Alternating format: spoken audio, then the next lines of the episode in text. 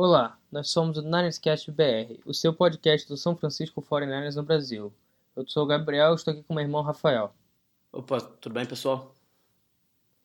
Esse é o nosso episódio número 3. É, esse tema vai ser o review do jogo da semana número 1 contra o Tampa Bay Buccaneers e um preview da semana número 2 contra Cincinnati Bengals. Antes de tudo, pedimos para que nos sigam nas nossas redes sociais, Instagram e Facebook como NinersCastBR e Twitter como arroba NinersCast. É, vocês podem nos ouvir nas plataformas Apple Podcast, SoundCloud e Spotify. Bom, começando o review do jogo contra os Bucks, é, o primeiro fator desse jogo é a grande diferença no fuso, são 3 horas de diferença, viagem longa, calor absurdo, umidade altíssima e jogo fora de casa. São condições longe longe de ser favorável para uma vitória em São Francisco, que felizmente foi o que aconteceu. É, bom, o ataque começou bem devagar. Ele, o Jimmy Garoppolo, a gente ainda via ele no início, ele parecia muito com o jogo de pré-temporada do Broncos, né? Ele meio enferrujado, meio começando, não sei o quê. Nada fora do esperado, né? Porque o primeiro jogo dele para valer quase um ano, é normal que tenha essas dificuldades mesmo. Não, sim, é, é de se esperar que tenha essas dificuldades, sem dúvida. É, ele teve um grande erro que foi a pick six dele, né? Ele foi interceptado, interceptação boba. É, mas depois disso ele começou a, a crescer um ritmo e voltou indo melhor. Não foi fantástico, não foi uma apresentação maravilhosa. Eu acho que o grande protagonista dessa vitória foi a defesa, mas ele se depois da interceptação dele, ele se portou muito bem e ele conseguiu levar o time, carregar o time para essa vitória, né? Conseguiu levar, ajudar a levar o time para essa vitória. Sim, apesar de não ter, é, do ataque não ter feito tantos pontos, um fato que é mostra que, a que o ataque evoluiu e não ficou travado foi que ele teve apenas um three and out no jogo todo, o que é excepcional porque ainda mais no jogo com essa temperatura e essa umidade você deixa a sua defesa descansar um pouco mais. E você ter Trienauts é um. Eles chamam de matador de defesa, porque você não tem tempo da defesa fazer ajuste, da defesa descansar um pouco. Então você, só de ter campanhas um pouco mais longas, com dois, três first down, mesmo sem pontuar, você dá tempo da tua defesa descansar e te ganhar o jogo, que foi o que aconteceu. Então, mesmo com esse erro da pick six, depois ele conseguiu ter um jogo sólido não foi bom, foi sólido. É, o time sofreu. Uma, um outro ponto negativo é que o time sofreu muito com faltas, né? A gente teve três touchdowns anulados por faltas. Assim, isso, as faltas que foram anuladas no touchdown são no mínimo discutíveis, né? Tipo, um pelo menos é basicamente inexistência. A gente produzia, a gente chegou na red zone, a gente produziu, mas acabaram que essas faltas machucaram e tipo, o time que teve diversas faltas perdeu muitas jardas para isso. Né? Ambos os times, para ser bem sincero, o 49ers acho que deu um pouco de sorte que ele deu mole com as faltas e o Tampa Bay também deu. Então. É, além dos times terem jogado muito desajeitados, slop, né, nesse início de temporada, a arbitragem estava muito minuciosa. Eles estavam marcando umas faltas, tipo, os dois lados. Não, não que tenha sido tendencioso para lado nenhum, mas eles estavam com um nível de exigência muito alto. Então, qualquer mini segurada eles estavam marcando, qualquer é, posição legal, meio pezinho para trás eles estavam marcando, que são faltas que, se marcarem assim sempre, o jogo não vai andar. Porque, é, não lembro quem foi, mas um técnico sempre diz que se o juiz quiser, toda jogada vai ter um hold. Porque não tem jeito. O, é uma linha muito fina entre é, o holding claro e aquele holding que passa. Assim como interferência de passe. O cara, o receiver às vezes empurra e o corner puxa é tudo muito interpretativo. Então, a, as zebras têm que ficar ligadas também nisso. Eles não, eles não podem ser tão exigentes, senão o jogo não anda. E foi o que aconteceu. Foram cinco touchdowns ao todo anulados.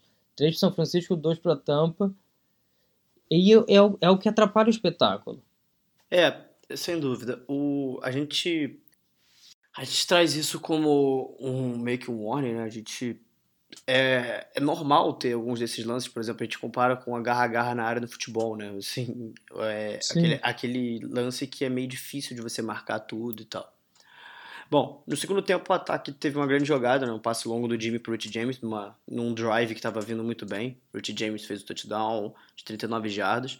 Uma, ele correu muito bem a rota, a, ele, o, o Jimmy Garoppolo deixou de se desenvolver bem, lançou no momento certo, um lançamento perfeito. Foi uma ótima jogada que o 49, fez o 49 tomar a frente. Né? O, no intervalo, a gente foi pro intervalo perdendo, aí conseguiu voltar no segundo tempo e reengrenar com isso. Sim, e essa jogada basicamente foi o que mudou a maré do jogo. O time estava, apesar de ter conseguido um punch bloqueado na primeira campanha, com esses touchdowns, com esses touchdowns negados por falta, o time estava se arrastando, parecia não conseguir andar, só tinha feito dois field goals. Esse touchdown meio que virou a maré do jogo e botou o time na frente, tanto no placar quanto no, no psicológico. É, o assim, a defesa foi, é um destaque muito positivo. O time defendeu desde o início do jogo até o final do jogo muito bem, né? Cedeu é, 10 pontos, né? Foi, 17, foi 31 a 17 porque 7 pontos foram da, da pick 6 do, do Garoppolo, né?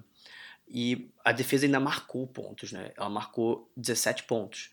Uma, Não, 14. 14, desculpa. É, uma pick 6 do Richard Sherman, né? Que retornou para touchdown, assim...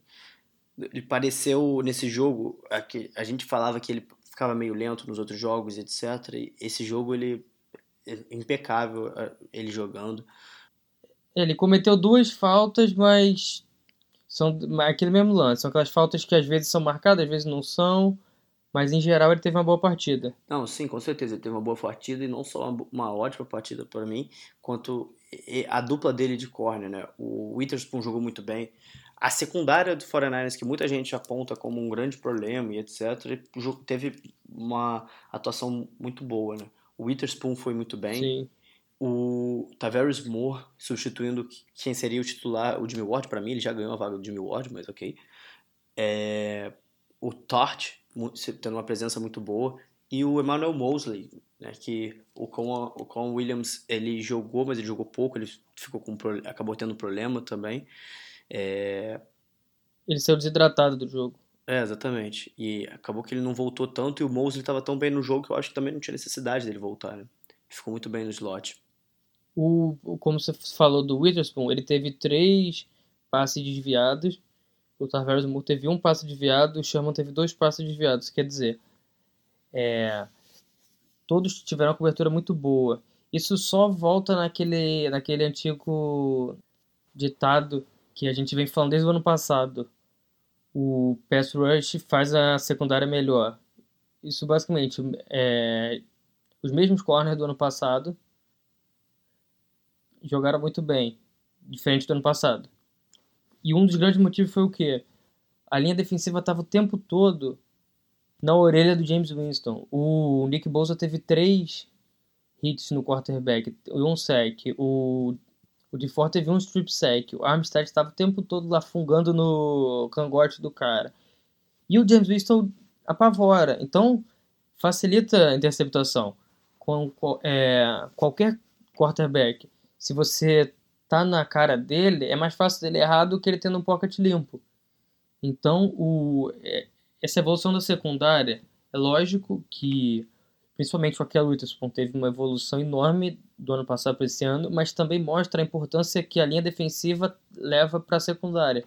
É, eu acho que assim, eu acho que o Witherspoon teve uma crescente, eu acho que a principal, a principal, o principal problema dele era a consistência, né? Ele começou a ficar muito mais consistente, então assim, é um ponto muito positivo que a gente pode destacar dele. Né? É, a gente pode também falar do calor, o Debo Samuel, teve boas recepções, sofreu um fumble bobo, é coisa de calor. É, ele não apareceu tanto assim no jogo, mas já apareceu quando foi chamado.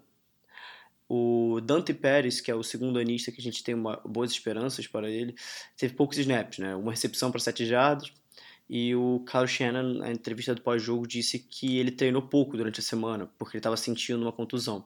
Então, é, é um jogo quente, é um jogo difícil, é um jogo que exige muito fisicamente, então acaba que o 49ers tá bem, então acabou que não. de wide receiver, né? Então não precisa precisa tacar o cara para poder, ele poder reagravar uma contusão e etc.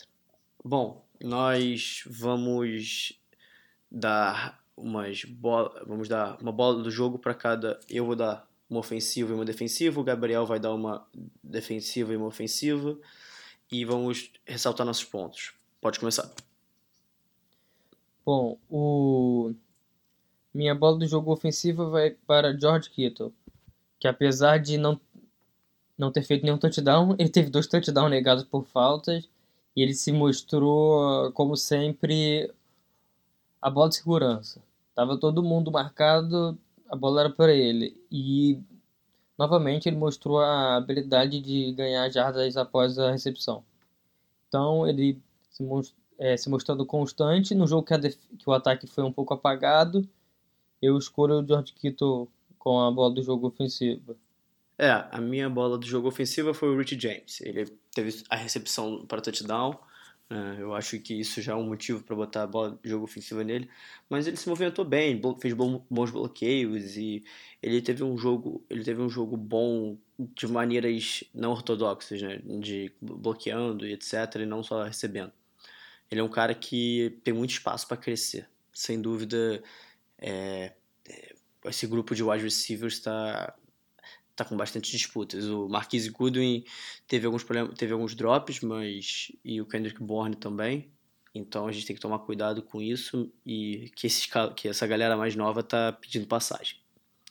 Sim, é um grupo muito jovem, mas tem um potencial enorme. É. Bom, a minha bola do jogo defensivo foi pro Ankelo Witherspoon. Ele jogou muito bem. Ele o lado dele ele fechou quando foi possível. Ele fez jogar, teve umas jogadas de, de breakup, de, de pass breakups dele que foram absurdas. Então, assim, eu tenho. Eu fico muito feliz de ver ele. Porque, assim, a gente sempre via flashes de que ele podia ser um, um corner muito bom no nível da NFL. Mas a questão era que a gente não conseguia ver uma consistência, sabe? Tipo, todo jogo ele lá, todo snap ele lá, lá mostrando ele parecia que desequilibrava mentalmente. Ele estava muito bem, aí ele errava duas, aí ele perdia a cabeça. É questão mental mesmo, porque você vê que as armas físicas ele tem. É, sim, sem dúvida. São questões, são questões, mas assim, então a gente, a gente fica feliz com isso. Sim, é. Ele roubou a minha bola do jogo defensiva, que eu ia pegar o Witherspoon. Mas eu vou pro. Foi logo. Logo depois, o Fred Warner. Ele está se mostrando um dos grandes líderes dessa defesa. É, é, o Mike, né? Ele é o cara que tem o ponto, pontinho verde no capacete, é o cara que chama as jogadas. Ele foi o líder em, em tackles do time, com nove tackles, sete solo e dois é, acompanhados. Ele teve um fumble forçado, logo no início do jogo que evitou um. Basicamente evitou um field goal. A gente ia tomar três pontos bobos ali. Ele deu um soco na bola e a bola sobrou no colo do Ronnie Blair. Ele estava sempre em volta da bola. É, ele teve também pass breakup.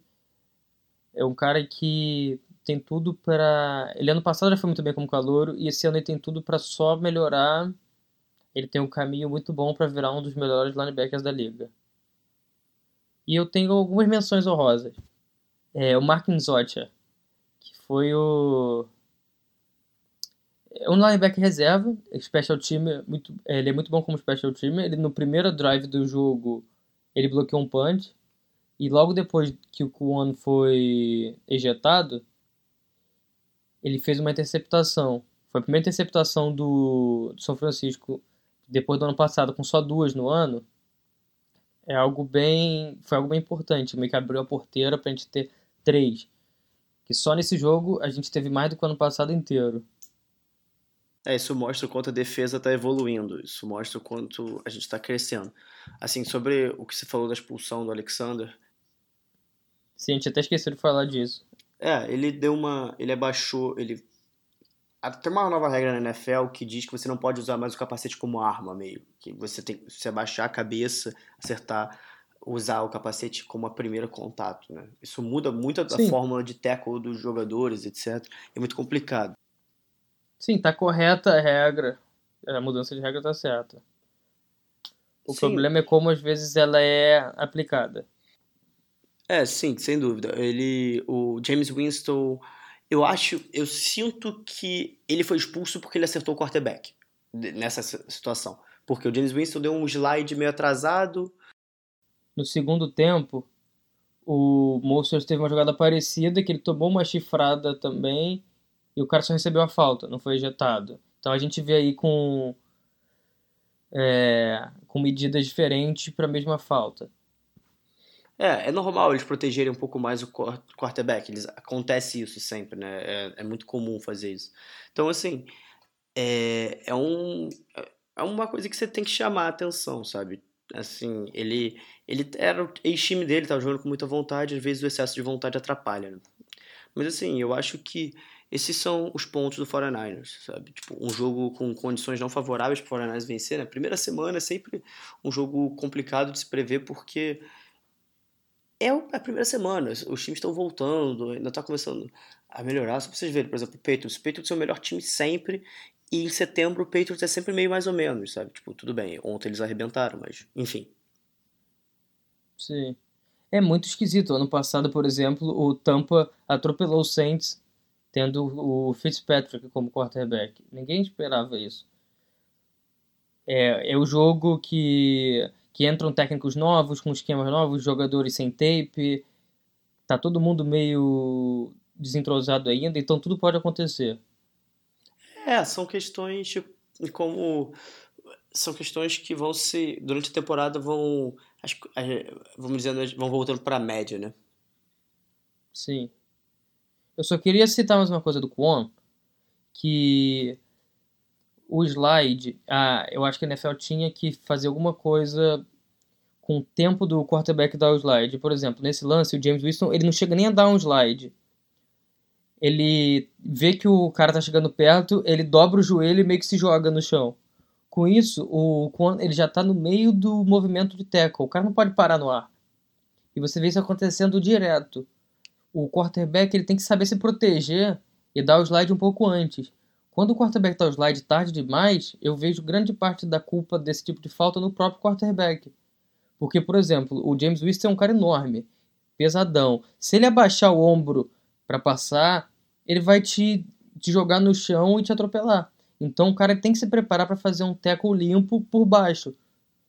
Então se o cara é, se joga no chão logo em cima do tackle, é lógico que a chance de acertar a cabeça dele vai ser grande. É questão de física.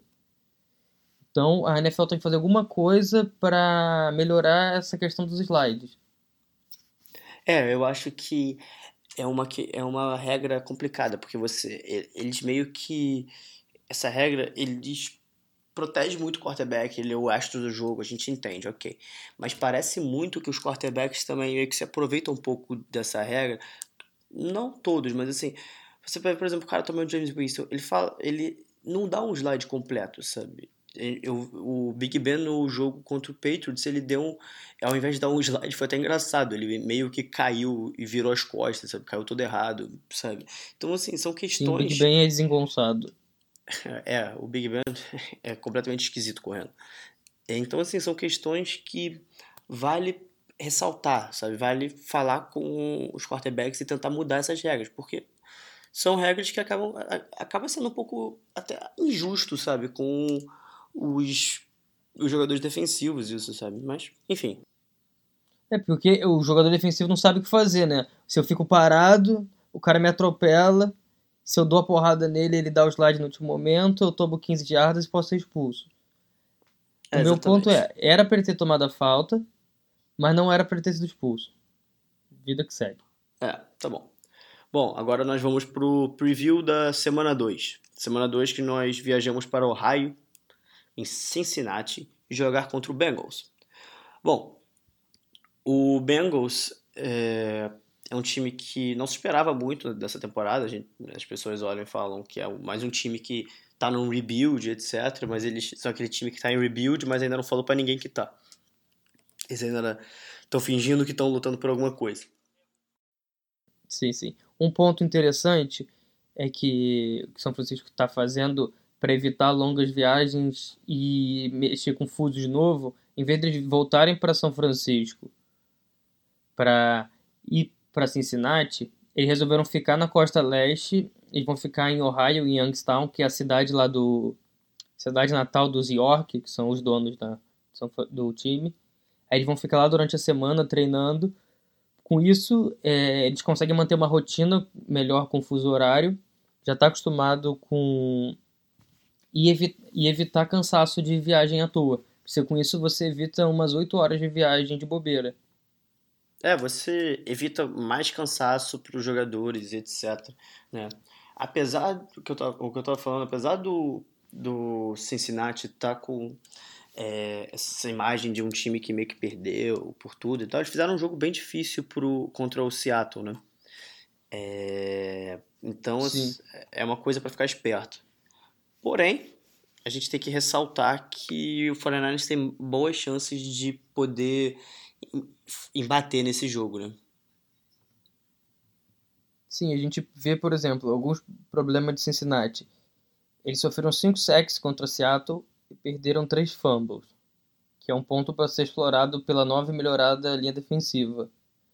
Que, um dos, é, quais foram as melhores áreas do jogo contra a Tampa? Linha defensiva e secundária.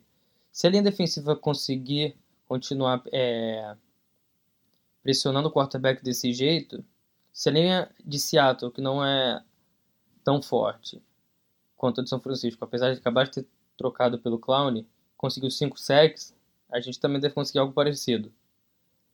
É, então a gente espera que apertando o Dalton, que não é um grande quarterback, ele possa dar uma desesperada e a gente consiga mais interceptações.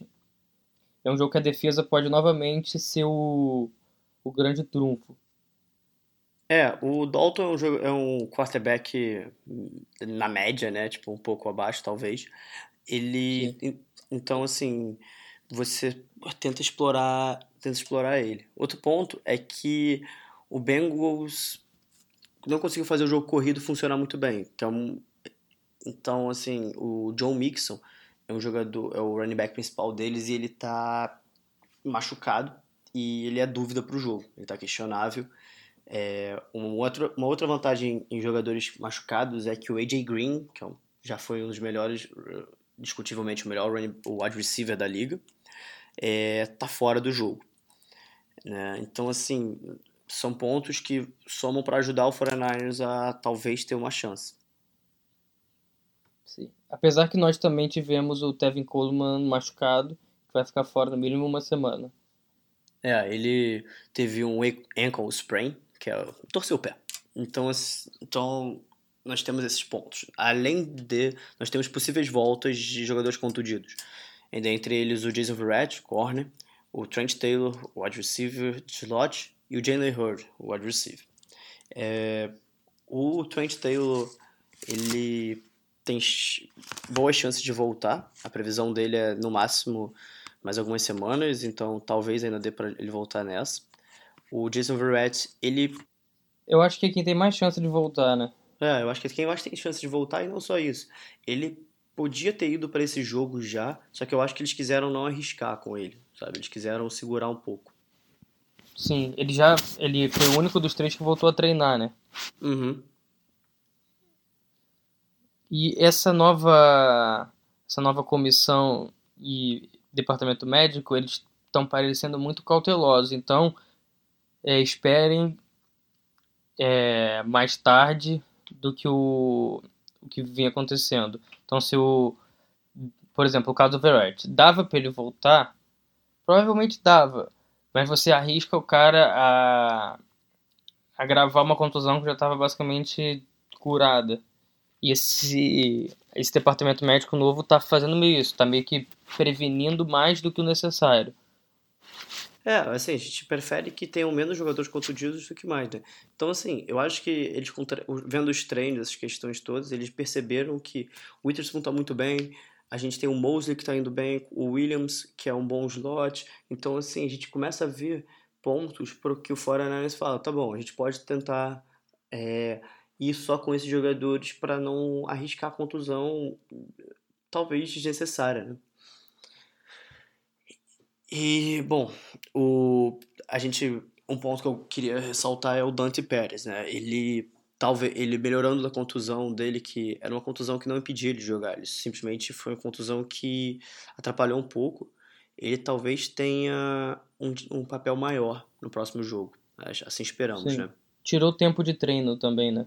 É, exatamente. Então, assim, a gente espera que ver ele. Ele é um cara que eu tenho muita esperança, que eu vejo ele tendo, dando bons frutos pro 49ers. Sim, esperamos que ele cresça. Apesar de não ter tido uma oficina muito boa, o Shanahan tá no pé do ouvido dele, apertando ele. Até uma das correntes dizem que essa pouca aparição dele na semana não foi só por contusão. Talvez tenha sido um pouco de casinha do cachorro, ele meio que se ligar que a vaga dele não é garantida. Tem que jogar para que tem que jogar para ter mais chances. E ele teve lá dois snaps, teve uma recepção, o Cristiano elogiou depois do jogo, então a gente espera que com o tempo ele venha se mostrando mais produtivo e que seja a longo prazo a principal o principal é uma das principais armas do time, né? junto com o e também esperamos que o Dibo. É, bom, é, eu acho que é isso. A gente espera que a gente espera que a segunda semana a gente espera o time um pouco menos esquisito, vamos dizer assim, tipo o ataque principalmente mais engrenado, porque a gente vê a gente vê principalmente que o ataque vem vem se acostumando.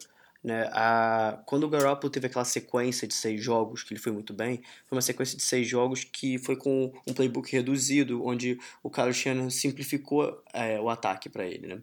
Então a gente espera que esse ano é, esse playbook vai se abrindo mais. E a gente já viu nesse último jogo que também o playbook não estava muito, muito extenso, estava relativamente mais aberto, mas não tanto. Então a gente espera cada semana é, vindo ver mais da mágica do Carlos Scherner, né? mais possível, possivelmente mais mais de motivo que todo mundo chama ele de um guru ofensivo, dando chance pro Garoppolo ter êxito. Sim, e também esse que você falou, sequência de 2017, um grande motivo a linha ofensiva estava jogando junta por 10 jogos. Essa linha ofensiva, o... tinha dois caras voltando de contusão, o Weston Richburg e o Mike Person. É normal que comece devagar. Aí com o segundo, terceiro jogo, eles vão pegando entrosamento entre si. Isso ajuda muito no jogo corrido e na proteção do passe. E a mesma coisa com os receivers. Por exemplo, teve uma rota nesse jogo contra a Tampa que o Garoppolo jogava para fora e o Borne cortou para dentro. E isso foi o que? Foi claramente um erro na leitura do Borne da rota que ele tinha que fazer. Ele tinha que fazer uma rota abrindo e ele fez uma rota fechando. Isso é questão de de timing mesmo, de entrosamento, que os caras só ganham jogando. E ainda mais agora, que a pré-temporada cada vez jogam menos e os treinamentos são cada vez mais curtos, é, é normal que essas duas três primeiras semanas sejam mais é, mais desajeitadas mesmo. Até brincam é, que a primeira semana é quase um quinto jogo de pré-temporada. Você venda muito erro bobo, vai se acertando. A gente viu isso no ano passado, por exemplo. Contra o Vikings a gente errou muita bobeira. Contra o Lions já melhorou um pouquinho. E contra o Kansas, quando começou a engrenar, o Jimmy estourou o joelho. Então a gente espera que vai melhorando e que o Jimmy não estoura o joelho, por favor. Bate na madeira. Sim. É, então, eu acho que o Garoppolo, um ponto que eu já vi muita gente falando e que eu acho que é, é realmente importante é ele ter esse tempo jogando. Ah, treino, tem treino, tem pré-temporada. É, mas ele precisa do tempo jogando, jogando. Ele precisa do tempo dentro de campo, sabe? para pegar esses reps, né? Pegar esses snaps, pegar essa experiência. Sim, é, o Garoppolo ele teve o Garoppolo teve tipo 11 jogos. Ele apesar de não ser tão jovem, ele é um cara ainda muito jovem na liga. O CJ teve mais jogos que ele, por exemplo.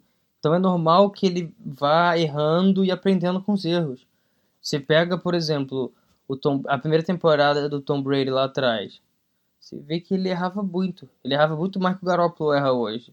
Ele era muito salvo por uma defesa excepcional. Então é algo normal que os quarterbacks vão evoluindo aos poucos. O Mahomes, por exemplo, teve um ano, um ano inteiro atrás do Alex Smith aprendendo. É normal. Então a gente espera só melhor, melhoria do Jimmy e melhoria do time todo. É, sem dúvida. Sim, quarterback que fica aprendendo, a gente tem vários, sabe? A gente, por exemplo, a gente pega o exemplo do Aaron Rodgers, que ele ficou, sei lá quantos anos atrás do Brad Favre aprendendo, né? Então, assim, ele entrou, se tornou o que se tornou. Então, assim, a gente vê esses exemplos muito... É a posição mais difícil do jogo, sabe? A posição que o cara mais tem peso no jogo. Então, é preciso realmente ter cuidado com ele e dar o tempo, dar tempo ao tempo, né? O próprio Steve Young atrás do Joe Montana, né? É, Eram tantos casos.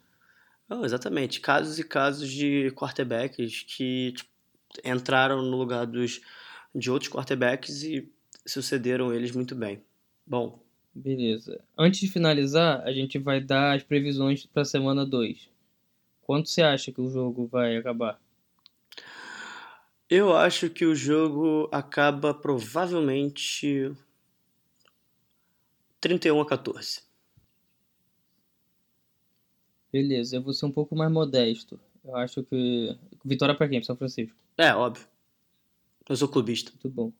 Clubismo em primeiro lugar, tá certo.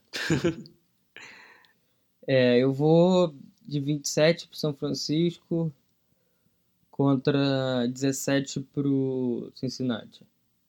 10 pontinhos tranquilos. É, assim, vou ser bem sincero. Tipo, eu falei, eu falei minha, minha previsão contando que o, o ataque engrene e que a defesa se mantenha nesse nível. Que o ataque engrene um pouco mais. É, eu ainda acho que a defesa pode criar muitos turnovers e dar chances de boas posições para o ataque e dar, chance, e dar chances dessas coisas para o ataque. E aí eu acho que se essas coisas, essas coisas dando certo, eu acho que a gente tem tudo para ganhar e ganhar bem. Com certeza. Se a defesa continuar fazendo 14 pontos por jogo, né? Tá tudo ótimo. Exatamente. então, esse foi nosso episódio número 3. É, não esqueçam de nos seguir nas nossas redes sociais, na NSCastBR. Valeu. Valeu, pessoal. Tchau, tchau.